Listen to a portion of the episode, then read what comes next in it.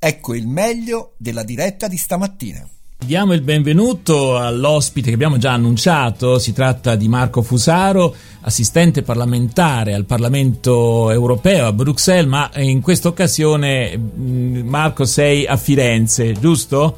È corretto? Giusto, giusto. e quindi eh, come dire, non vedi l'ora di tornare a Bruxelles perché qua il sole brucia, non so da, dalle parti del Belgio com'è la situazione, ma insomma... Ti avevano detto che c'erano i fuochi, invece devo, eh, lui è venuto per i fuochi, ah, no? per i fuochi, Giovanni, sì. però invece mm. non li faranno. Non li fanno? T'hanno fregato Marco. No, però illuminano tutta, tutta la città. Ah, vedi.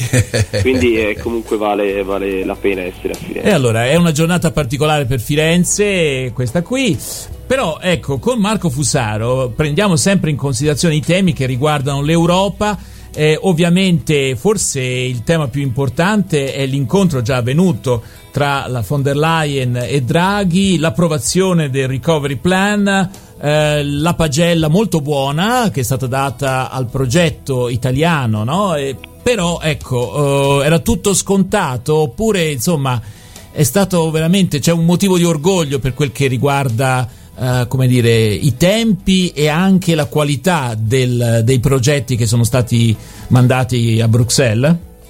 Sì, è un motivo d'orgoglio, sia dal lato italiano per uh, i progetti, le riforme e tutto il piano che è stato approvato uh, con, con voti molto positivi da parte della Commissione europea, poi dovrà essere formalmente approvato anche dal, dall'Ecofin, quindi ci si aspetta anche una valutazione positiva da parte del, dei, dei governi, del Consiglio e poi anche tutta l'impalcatura straordinaria messa su dalla, dall'Unione Europea, quindi eh, dalla Commissione con il Next Generation EU, anche quello è motivo di soddisfazione perché non era scontato eh, che per la prima volta nella storia avvenisse l'emissione di eh, di fatto di eurobond, di debito comune europeo. Quello mm. anche è un grande motivo di soddisfazione. Mm. Ecco, mm, questa situazione è il preludio per una, un'Unione Europea eh, come dire, più solidale oppure, oppure più eh, unita diciamo, anche sul piano federale o, oppure no? Ecco, è un, veramente un'eccezione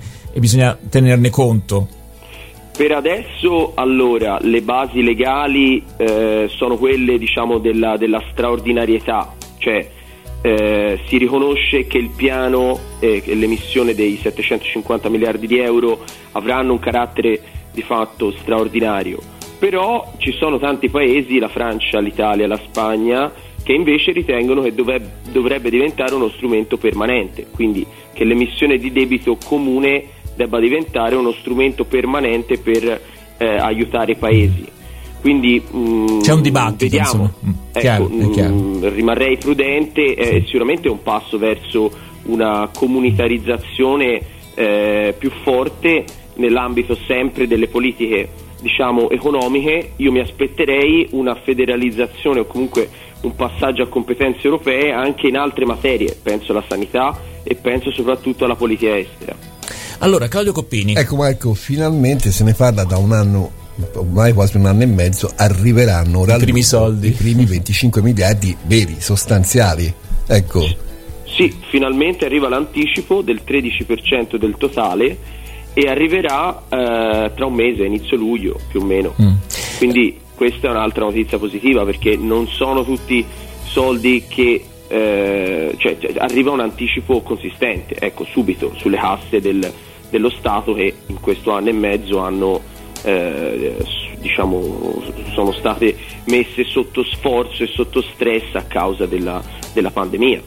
A proposito del futuro dell'Europa, della possibilità di un'Europa più federale, tra virgolette, rimane però il problema che diversi paesi membro di questa, di questa Unione Europea sono paesi che pongono problemi. E ora io leggo sulla stampa l'Europa arcobaleno boccia Orban. Ursula dice, Ursula von der Leyen, leggi vergognose. E in prima pagina sulla stampa c'è appunto questa foto che mostra eh, dei cittadini tedeschi, giovani tifosi con i colori arcobaleno davanti allo stadio prima di Germania-Ungheria una legge vergognosa. No, le tue parole sono vergognose. Scambio di accuse a distanza tra Ursula von der Leyen e Viktor Orban. Ecco, ma si può andare avanti così, insomma? È difficile, c'è una frattura, è innegabile, fra alcuni governi, eh, penso all'Ungheria, penso alla Polonia, eh, che hanno posizioni su certi temi, in questo caso quelli che riguardano le libertà e i diritti eh, che, e la libertà d'espressione che pongono seri problemi. Questa, la, la, la Commissione da Presidente von der Leyen ieri si è espressa con parole molto decise, il Parlamento europeo Sassoli ha chiesto alla Commissione europea di intervenire avviando una procedura di infrazione su quella legge eh, che tutti contestano e addirittura 17 paesi, 17 governi hanno firmato una lettera in cui chiedono ad Orban e al governo ungherese di rivedere quella disposizione che ancora non è entrata in vigore, quella legge nazionale però che pone molti molti punti interrogativi. C'è una frattura evidente e bisogna capire eh, se l'Unione Europea effettivamente ha gli strumenti per impedire, forse attraverso la Corte di Giustizia, eh, l'applicazione di questa, di questa legge nazionale. Ecco Marco, un altro problema che sappiamo, a cui mh, mm, sembra che stia, sta, stanno lavorando, è quello di passare dall'unanimità quando si deve decidere alla maggioranza qualificata e questo penso che sarebbe un passaggio fondamentale perché proprio eh, stava parlando di Polonia ed Ungheria ma spesso sono eh, degli ostacoli notevoli che non fanno andare avanti. Sì, il, eh, il, passaggio dall'unanimità alla, alla, maggioranza qualificata aiuta su tanti temi, eh, su questo nello specifico, cioè sull'avvio della procedura prevista all'articolo 7 che dovrebbe poi portare addirittura alla sospensione del voto sull'Ungheria, in quel caso ci sarebbe da rivedere tutta la procedura perché eh, in quel caso lì non basterebbe, cioè forse la, la, la, la, maggioranza qualificata basterebbe, ma ci sarebbe proprio da rivedere il testo del trattato, quindi un grande, sarebbe un grande passo in avanti. Eh, però in questo caso i, i, punti di domanda, i punti interrogativi sono eh, sull'Ungheria di Orban e sulla Polonia di Mora, Morascevi eh, sono abbastanza importanti e fa un po', faccio una valutazione e una riflessione Ieri Giorgia Meloni, leader dei conservatori europei, primo partito italiano a quanto stando ai sondaggi attuali, va a Bruxelles, incontra Gentiloni Sassoli ma incontra anche Orban e eh, c'è la prospettiva che eh, Fidesz, il partito di Orban, entri nei conservatori di Giorgia Meloni. Ecco, Uno potrebbe diciamo. dire che forse questo potrebbe essere una, me- una, mediazione, una base per una mediazione? Lasciamoci un punto interrogativo su Ma questo. No, eh? Roberto, non credo perché eh, sono stati Fidesz e il partito di Orban è stato cacciato da, eh, dal Partito Popolare Europeo. Ho capito.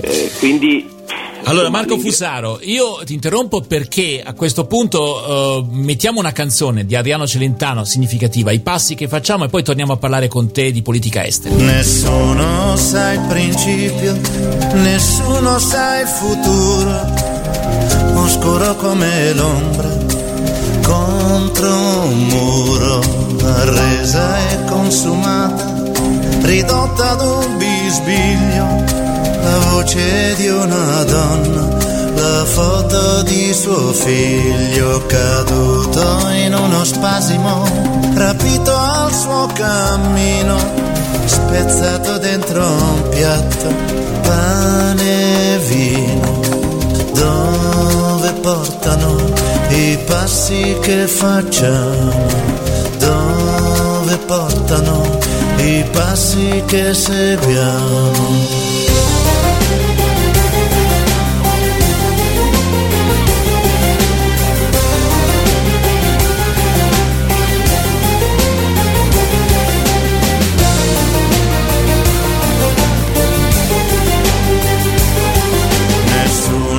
Sa il principio, nessuno sa la fine. Guardar marcire i frutti per masticare spine nel buio delle viscere, il morso del dolore per gli occhi di un bambino cresciuto nel rancore, lasciato solo al bivio, trovato dal destino che carica il cannone, chi scappa nel mirino. Portano i passi che facciamo? Dove portano i passi che seguiamo?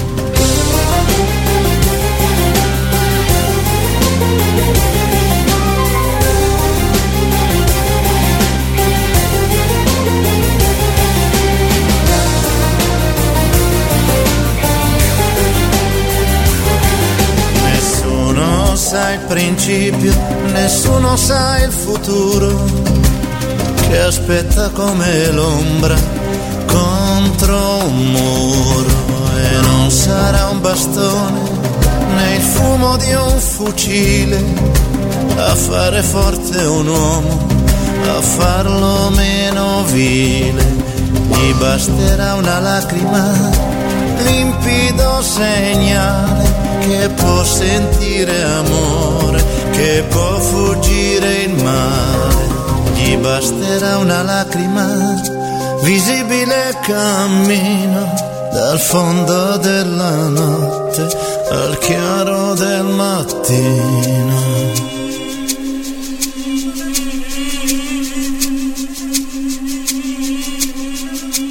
Dove portano i passi che facciamo? Dove portano i passi che seguiamo?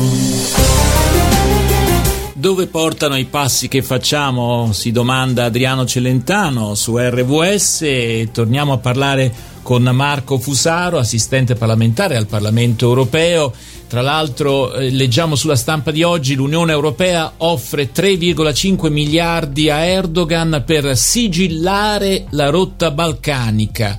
Oggi il summit dei leader, Draghi dice dal 2018 che il tema migranti non entrava in agenda e l'articolo di Marco Bresolin sulla stampa di oggi inizia in questi termini la possibile ripresa dei flussi migratori lungo la rotta balcanica, soprattutto alla luce del ritiro delle truppe americane e della Nato dall'Afghanistan, sembra preoccupare molto di più dell'estate di sbarchi nel Mediterraneo. E così il Consiglio europeo di oggi e domani, pur muovendosi su entrambi i fronti, lascerà intendere quella che è la sua scaletta delle priorità. Da un lato i leader dell'Unione Europea chiederanno alla Commissione di preparare un piano di azione per stringere accordi con i paesi africani di origine e di transito, utilizzando 8 miliardi di euro nell'arco dei prossimi 7 anni.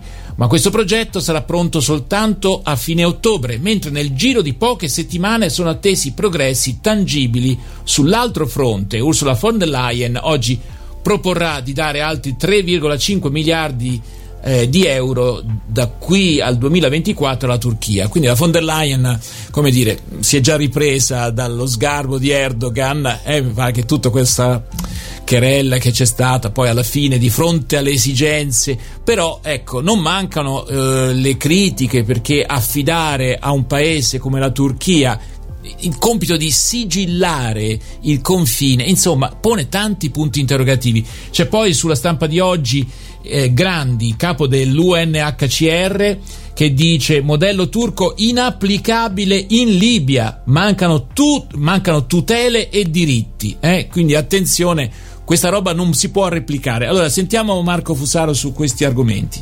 Allora, la, la, Commissione procede con pragmatismo, quindi dimenticato il Sofagate, adesso c'è la promessa alla Turchia di un'altra mole molto esponenziale di sostanzialmente sostegno finanziario sì. in cambio della gestione dei flussi migratori. Che sembrano tantissimi soldi, però se li dividiamo per le milioni di persone che insomma eh, sono nel sì, territorio... Eh, prego. Questo è vero, questo è vero perché in, in Turchia sono, sono entrati eh, quasi 4 milioni di profughi eh, dalla Siria, dal Libano, eh, dall'Afghanistan, quindi è vero, se, se poi si divide per, per, il numero di persone che sono entrate sembra una cifra, però è una, è una cifra consistente per quanto riguarda no, la, la, la, gestione e si spera anche poi proge- progetti di cooperazione allo sviluppo, di integrazione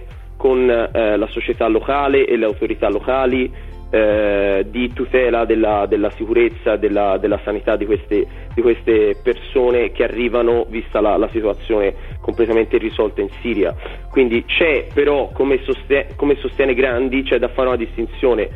Se l'accordo con la Turchia eh, e la, le, di fatto l'esternalizzazione della gestione dell'Unione al governo turco attraverso finanziamenti pone dei punti interrogativi, eh, eh, ancora, ancora più grandi sono i punti interrogativi che porrebbe la stessa politica con, con, la Libia dove ancora non c'è il governo e dove si voterà a dicembre. Infatti Gandhi dice giustamente non ci sono, attenzione, non ci sono le condizioni per fare la stessa cosa perché la Libia non può gestire, non ha le capacità di ricezione, non ha la possibilità di prendersi carico di, di, di questi migranti. La cioè, Tunisia po- sì? Potrebbe la Tunisia invece? La Tunisia forse sì. Mm. Forse Claudio, sì. Claudio Coppini.